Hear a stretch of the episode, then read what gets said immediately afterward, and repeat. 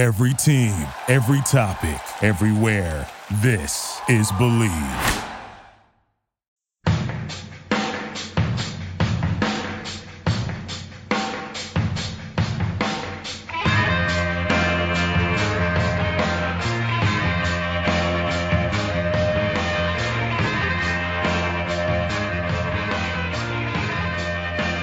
Welcome to episode number 24 of The Draft Analyst, presented by the Bleav Sports Podcast Network. Do you believe? This is Chris Tripodi of DraftAnalyst.com, and with today being the first full day of Shrine Game practice, with both the East and West squads taking the field for NFL scouts, I'm joined from St. Petersburg, Florida, by Tony Pauline, who is on hand to take in the action as he has been for over a decade. Tony, set the scene for us. Well, it was nice weather today in St. Petersburg, although we had a change of venue in the past, uh, two local high schools have been used for each of the practices. All the practices are now in the Tropicana Dome, uh, which is a, a, little bit different. Most of the people, including myself, most of the people I've spoken with, agree with me, I should say, and that uh, we preferred the practices outside. Um, but all the teams have been represented here, as I've posted on Twitter, as I posted on a story uh, with news and notes. Uh, the Philadelphia Eagles, the Baltimore Ravens, and the Pittsburgh Steelers have huge contingents, uh, and with good cause because this is a good roster, and there's a bit, a bit of excitement around uh, about around what's what happened today and what's going to happen the next two days. For sure. And, and before we get started here, please do keep in mind that with Tony being remote on Wi Fi here, we may have an internet hiccup here or there. We appreciate you bearing with us as we go through to get you all the information here. Just understand that there might be uh, might be a few times where the internet cuts out on us or something may not be quite as clear. But each day, we are going to go from Monday through Wednesday, tonight, tomorrow, and Wednesday. We're going to take a look at every position from that day of practice. Tony's going to give us his winners and losers for the day, and I'll also have a few questions on players from what I've heard and, and seen kind of thrown around about the practices. So without further ado, Tony, let's start with the quarterbacks. Nothing spectacular. I mean, uh, I think the two best quarterbacks were Taylor Cornelius of Oklahoma State and Jordan Ta'amu of Mississippi. Cornelius has got a pretty throwing motion. He throws some terrific passes, a nice over the head, over the uh, over overhand stroke. Uh, I thought Ta'amu made a lot of terrific passes in the short and intermediate field. You can see there's a lot of zip on his throws. His deeper passes he was missing. The uh, David Blough, very athletic, easily gets outside the pocket to uh, make the throw on the move. Did a good job keeping his eyes downfield. Want to still see what his official height is because he had a couple of passes batted away. You know, you got to remember one thing about this. You know, the quarterbacks are throwing to receivers that literally they probably just met for the first time yesterday. And they're also throwing in a venue that they've never been in before. So this is, you know, you're you're not looking for pinpoint accuracy. Jimmy Garoppolo did that a couple of years ago, and he went early in the draft. That's a good thing if you can do it. Uh, but if you can't do it, you just want to be generally accurate. You don't want to be wild and you know, there weren't too many quarterbacks that were wild today. I thought that Ta'amu and Cornelius were the best. Blough was there. Really, the only guy who was really disappointing was Marcus Marion, or really disappointing, I should say, is Marcus Marion of Fresno State, who just, hate to say it, just looks like he doesn't belong. Yeah, and I did see a few things online. Um, people were kind of hyping up what Brett Rypien did, um, saying that Easton Stick had kind of an up and down performance. Can you add anything on those two guys from what you saw? Yeah, I, I mean the both of those guys were on the West team, and the West really didn't throw the ball too much in one on ones or down the field. So it was a little bit more difficult. They were more short and intermediate passes. So it was really a little bit more difficult to get a grip uh, or get a hold on what they could do, especially downfield passing, as opposed to uh, Ta'amu and, and Taylor Cornelius, who were in the East, that were in the first practice, and they were letting the ball rip you know, Rypien is I, I, don't I don't know that he had a great practice. He was solid. He's a game manager. He was accurate in the short field. Easton Stick again, you know, didn't stand out to me in any way, but I think it was just the difference differences in the practices between the uh, the West where Easton Stick and Brett Rypien lined up, as well as the East where you saw Jordan Ta'amu and Taylor Cornelius. Yeah, and that kind of practice does sound like it would benefit a game manager type like Brett Rypien. Short passes where he can show off accuracy and decision making while not really having to push the ball downfield. Let's move along to the running back position now. Tony, what'd you see in the backfield today? Two guys really stood out to me Ty Johnson of Maryland, as well as uh, the Nebraska ball carrier Devine Ozigbo. Johnson was explosive. Uh, if there's a little bit of room, he showed an incredible burst through the hole and really showed the ability to beat defenders into the open field or as much as anybody can beat defenders into the open field in a shrine game type of practice. He was quick. He was very quick, not only with his feet, but between his head, between his ears, I should say. He would see the hole and then he would take off. Very impressed with Ty Johnson's practice today. Also caught the ball well out of the backfield. Ozigbo, again, you know, we t- spoke about him in the preview. He's listed at 230 pounds. I was told he's probably going to be closer to 222 pounds. That's his actual playing weight. But as we said in the preview, uh, or, or I should say, everything we said in the preview we saw today, a very quick back, plays more like a 205 pound back than a 220 or 225 pound uh, ball carrier. Uh, showed the ability to create yardage, bounce around piles, make defenders miss, and has a burst through the hole. Marquis Young of Massachusetts was very good when he ran north south. What do I mean by that? There were a couple times when Marquis Young tried to stretch around the perimeter and he was dead in the water. Whenever he ran east west, uh, he was he was he would lose yardage or get caught behind the line of scrimmage. But when he turned it upfield, he's a dangerous runner. Runs behind his pads, showed a terrific burst. Uh, you know the ability to get in the open field very quickly. Again, I think this is why Marquis Young is probably going to be a late round pick and it can be a good situational runner at the next level, just as long as you keep him going downhill.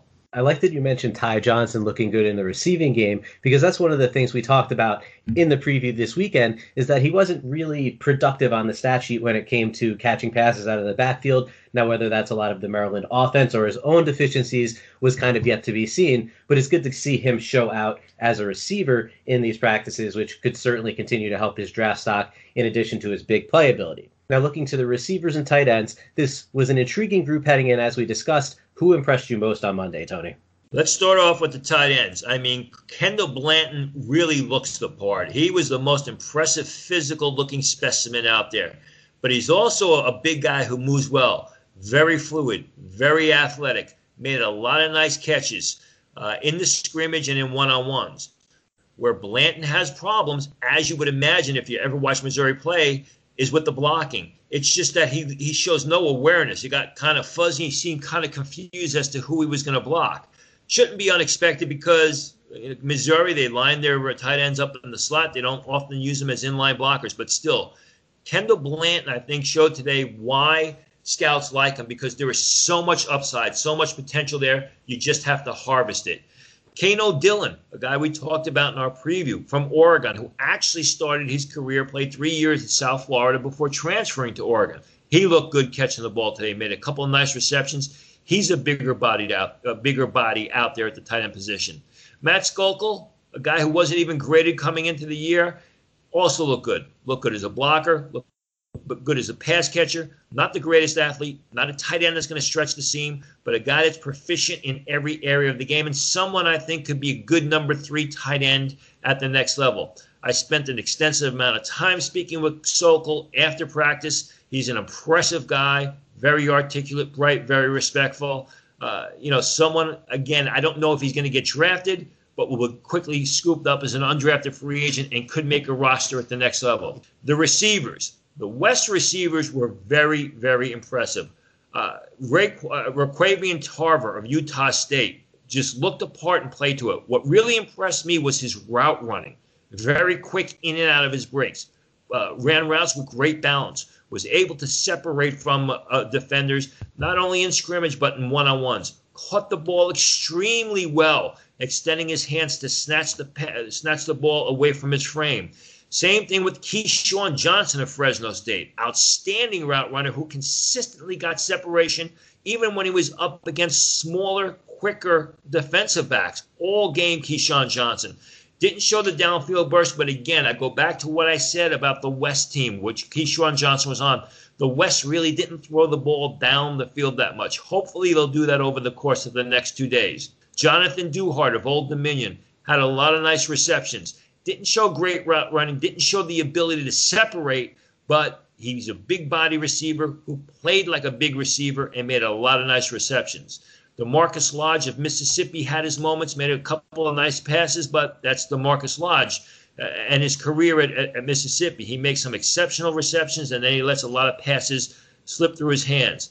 I was impressed the way Jasper Horsted of Princeton caught the ball. Jamal Custis of Syracuse really looked apart, smooth, fluid, was able to adjust, so, showed soft, natural hands.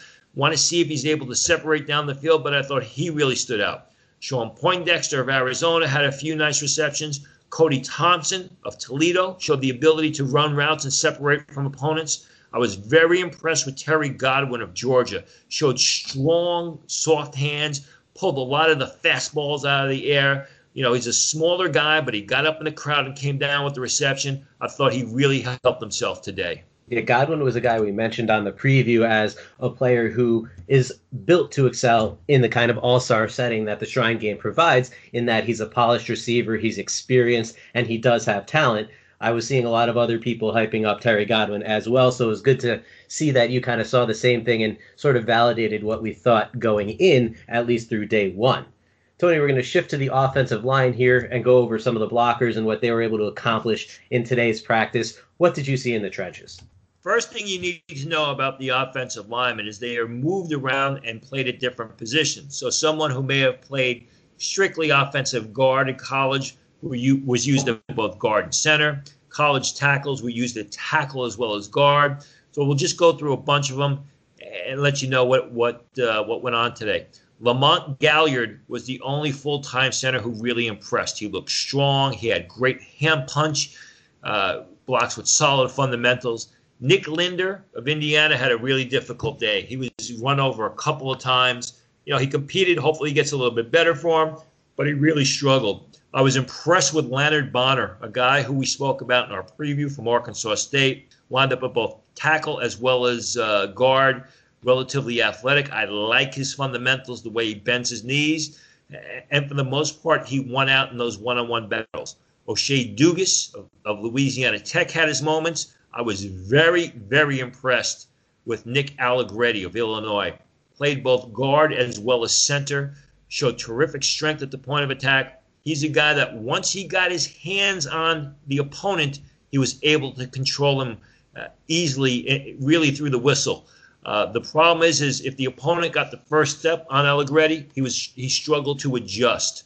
Tyler Jones of North Carolina State had a difficult day, which is just a continuation of what's been a tough 2018 2019 for him. In one on ones, he was getting blown off the point of attack by opponents. He just looked off his feet and, showed little balance. When you get when you get to the uh, college tackles, Tyree St. Louis of Miami of Florida had flashes. Juwann Bushell-Beatty of Michigan had his flashes. I thought James Pipkins of uh, Sioux Falls played well. Jackson Martin of Utah was very impressed with him. Very, very impressed with him.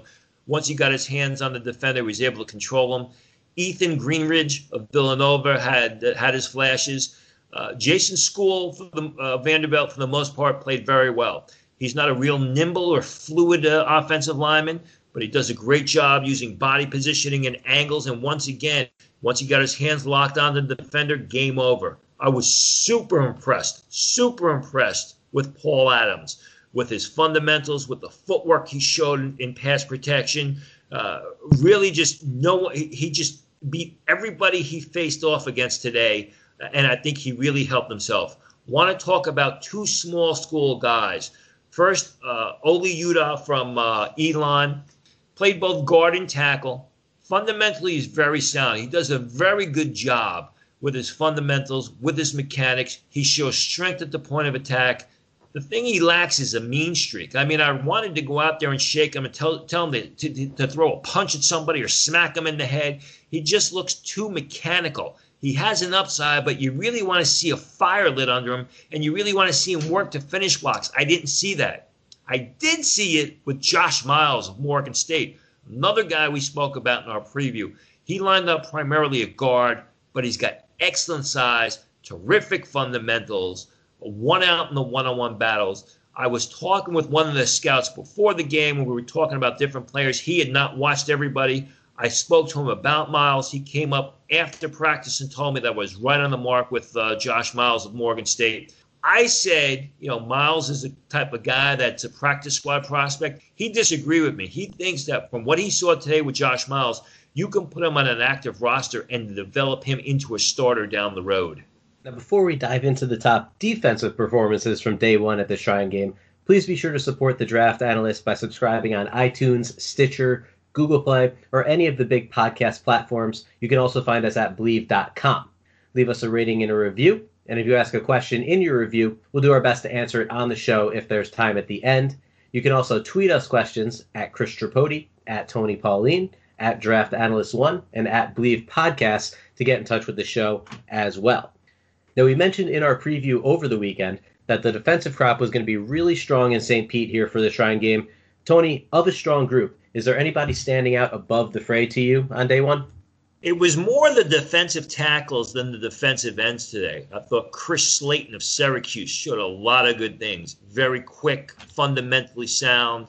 He uh, when, when practice started off for the East, and he which was the first practice, and they were doing one-on-ones and then full scrimmage. Slayton had three snaps in a row where he just annihilated his opponents.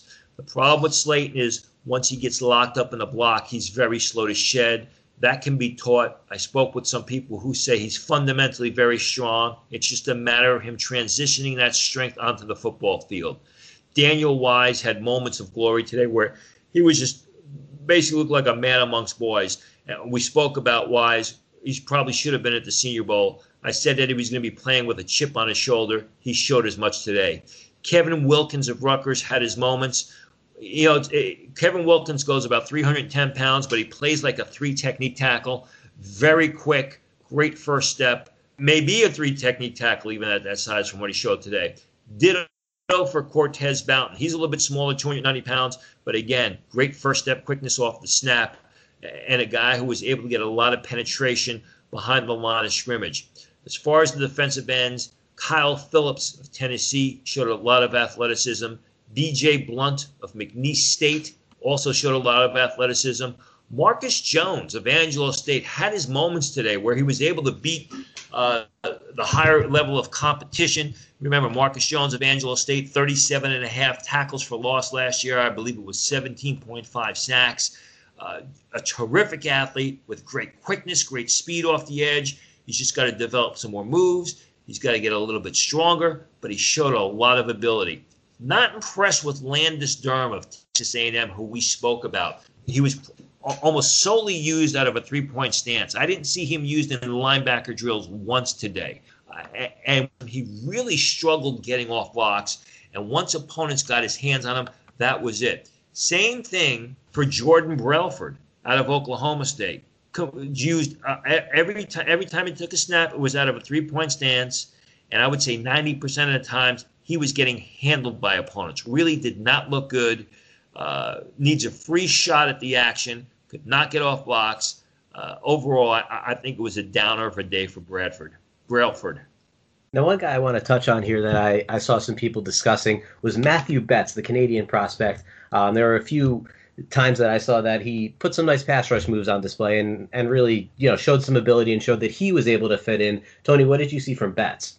Show flashes. You know, uh, somebody like that, I want to see it over the course of the practices because, again, you know, new environment. Uh, a lot of these offensive tackles haven't played uh, haven't played football in a while. I mean, I the signs were promising, but with a prospect like that, or even even if it's a, a smaller school prospect, say. Uh, you know, like Marcus Jones of Angelo State, you want to see him to be, you want to see him sustain over the course of the th- three practices. Now, I didn't see a lot of pub on the linebackers today. You mentioned Blunt earlier, who's kind of like an in between type of player. Is there a reason that we didn't really see a lot of these guys hyped up today, Tony, or were there some guys who did impress you on Monday? Well, what it is is it's very tough to scout uh, linebackers in this sort of setting, and, and I was taught that a while ago. You know, because the tight ends usually don't run deep routes, especially in the early practices, and when it comes to run uh, stuff in the run, they they really don't hit very hard. But here's a bit of linebacker news. Jordan Jones of Kentucky, a guy that we were both looking forward to seeing play, pulled out of the game basically by own choice. Wasn't an injury. There were a few injuries which we'll get into later on. They, I, I was told that he basically pulled out of it because he just didn't think it was worth coming, and that turned off a lot of scouts. I mean, a lot of people were very upset about that. I heard that first thing this morning when I arrived. Uh, Jordan Jones is not on the injury list. He was supposed to be here, he just didn't show up, and and he's going to be questioned about that moving forward. Yeah, that's not a great look for a guy who isn't necessarily considered, you know, a lock for any sort of early pick, not even a top 100 guy on, you know, consensus boards or anything like that. So you don't want to add a negative thing to your profile when you already have an opportunity to come to the Shrine game. Yeah, it's not the Senior Bowl. Maybe you feel like you should have been at the Senior Bowl, but you should still come out and play. You should come come out and compete because people are going to be upset and people are going to ask him about that and he's probably just raising more questions than anything by doing that. Do you agree? Oh, absolutely. Especially a, a game like this, you, you, know, the Shrine game. And very unlikely he's going to get a Senior Bowl invite he's going to be a late invite to the Senior Bowl. So this may be his only shot. And like I said, there was no mention of him being injured. Now, moving on from Jordan Jones, who wasn't there, obviously there were several linebackers who were there playing, competing. Tony, what did you see and who impressed you from that group? Three guys really stood out to me. Ulysees Gilbert of Akron, a guy who I've had rated for the past two years you know, he's a smaller guy, but he looked very athletic, very quick, very fluid, good change of direction, the ability to get out in the sidelines of pursuit. As far as athleticism, I got to think that Ulysees, I, I, believe, I shouldn't, I have to think, Ulysees Gilbert looked as athletic, if not more athletic, than any linebacker on the field today. Don't know that he's going to be a starter. May not even get drafted, but I think Ulysees Gilbert is going to be a, type of guy that will be a reserve linebacker at the next level and a special teams demon. Khalil Hodge of Buffalo had some flashes today where he looked absolutely dominant. He's got kind of a funky build in the sense that he's a little bit lower body heavy, not too big on the uh, upper on the uh, uh, with his upper body. But as somebody pointed out to me, they think he's the perfect linebacker for the Seattle Seahawks or the Pittsburgh Steelers. So those two guys really stood out to me from the linebacker core. I also, I, let me one more time, one more guy. I was also relatively impressed with Justin Hollins of Oregon, who we spoke about in our preview. Looked very athletic. He's playing more of a strong side linebacker position here, which I'm told he's never played before, so it's a, a matter of getting his feet wet. Learned something interesting about Justin Hollins uh, today. I learned when he was in high school at 200 pounds, he ran 10.56 seconds in the 100 meters. So somebody said to me, you know, he may be about 40 pounds heavier, but you're not going to lose that speed and he showed it today on the field. Now, speaking of speed, as we alluded to in our preview, there's a lot of talent in the secondary this week. Tony, what did you see on the back end? Who impressed you and, and who might have disappointed a little bit? Well, the first disappointing thing is Jamal Peters had to pull out of the game because of an injury. So it was a le- legitimate withdrawal. So that was disappointing because I know we were both really looking forward to seeing him play. On the positive side, Michael Jackson of Miami of Florida showed a lot of good things, especially early on. Constantly around the ball, great ability to drive out of his plant and break up throws. Isaiah Wharton of Rutgers, another guy we spoke about. He's a long corner, very fluid, very smooth, very quick and explosive. Uh, again, another guy who was able to stay on the receiver's hip out of breaks and then make a burst to the ball and, and break up throws. I was very impressed with Rashad Fenton of South Carolina, somebody whom I've liked since he was a sophomore. What Fenton did better than anybody else today was he's able to run downfield with opponents, get his head back around, locate the pass in the air, and then position himself to, to uh, defend the throw. Really liked his game a lot today. Donald Lewis of Tulane had a couple of nice plays. Blace Brown of Troy, who we spoke about, seems to be coming through. He had a couple nice plays, as did Jordan Wyatt of SMU and Jimmy Moreland, small school cornerback from James Madison. I was very impressed with Ka'dar Hollman in scrimmage. He kind of struggled in the one on ones, but when they were going 11 on 11, he made several nice plays. He's a feisty cornerback with decent ball skills. He's just got to pull it all together. When you're looking at the safeties, I think my, my top safety or the, or the guy who impressed me the most, most was Delvon Randall of Temple. Uh, Randall was the guy who I had highly rated after his junior year. Didn't play up to uh, snuff this season on film anyway, he looked more like a downhill run defending safety. I got to tell you, Randall looked terrific in coverage today. A couple times they placed him over the slot receiver, and he he came through showing cornerback type of ball skills. Lukas Denis of Boston College had a few nice plays, although the guy's tiny. I mean, he's really small. You're going to have to uh, protect him in dime packages. He's going to have to make a splash on special teams at the next level.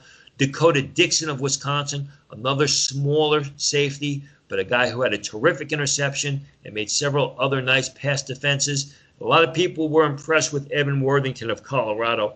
He's a bigger guy, more of a downhill type of safety, but he does show some range in center field. So Worthington really gave some good first impressions. We'll have to see how he, uh, uh, if he's able to keep that up and improve on that the next two days. The one guy you didn't mention who I wanted to get your take on and, and how he played today, the guy we did discuss in the preview going in and we're excited to watch, and that's Derrick Baity out of Kentucky. Did you see much from him? Did he stand out either positively or negatively? Up and down. I mean, early on, he was getting beaten like a drum. He struggled staying on his feet. He couldn't stay with the receivers out of breaks. Kind of picked it up and seemed to get his feet underneath him. Uh, later on in practice, when they were going more towards full scrimmage, we'll have to see. Hopefully, he rebounds and he's able to put together a complete, uh, complete uh, practice tomorrow. But I thought it was a very tough beginning for for uh, Baity, although he did come through late in the practice session. Another guy, I should say, who had a difficult time was Montre Hartage, someone I know I was uh, interested in. Uh, I was looking forward to. He just looked small out there, and he got beat multiple times. Now, Tony, we've gone through every position. We've kind of given a breakdown of guys who helped their stock, guys who might have hurt their stock. Obviously, we have two days of practice left, but who do you think was the big winner from day one of Shrine Game practices? I'm going to say Ron- Ron'quavion Tarver of Utah State, and here's why. I got a lot more from him than I expected. I expected just a big bodied receiver who was going to win out for the contested passes.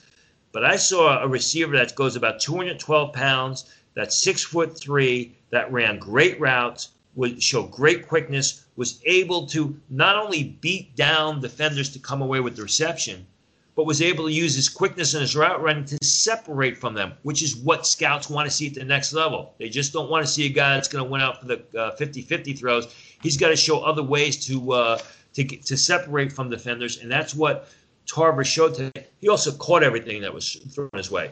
Uh, great eye hand coordination, strong and soft hands, and a guy who consistently makes the reception away from his frame. I know I sound redundant when I say that, but you know what? That's what scouts want to see when they're here. They don't want to see guys that body catch. They don't want to see guys that let the pass get inside their frame.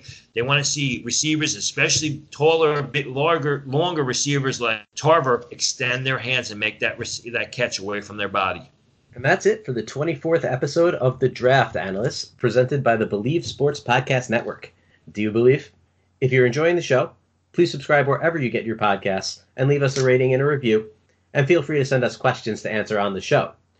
We'll be back Tuesday with a recap of day two from St. Petersburg, but be sure to check out draftanalyst.com where we have some good nuggets posted that have nothing to do with the practices and everything to do with news around the college football landscape. For Tony Pauline, I'm Chris Tripodi. Good night. Thank you for listening to Bleav. You can show support to your host by subscribing to the show and giving us a five star rating on your preferred platform. Check us out at Bleav.com and search for B L E A V on YouTube.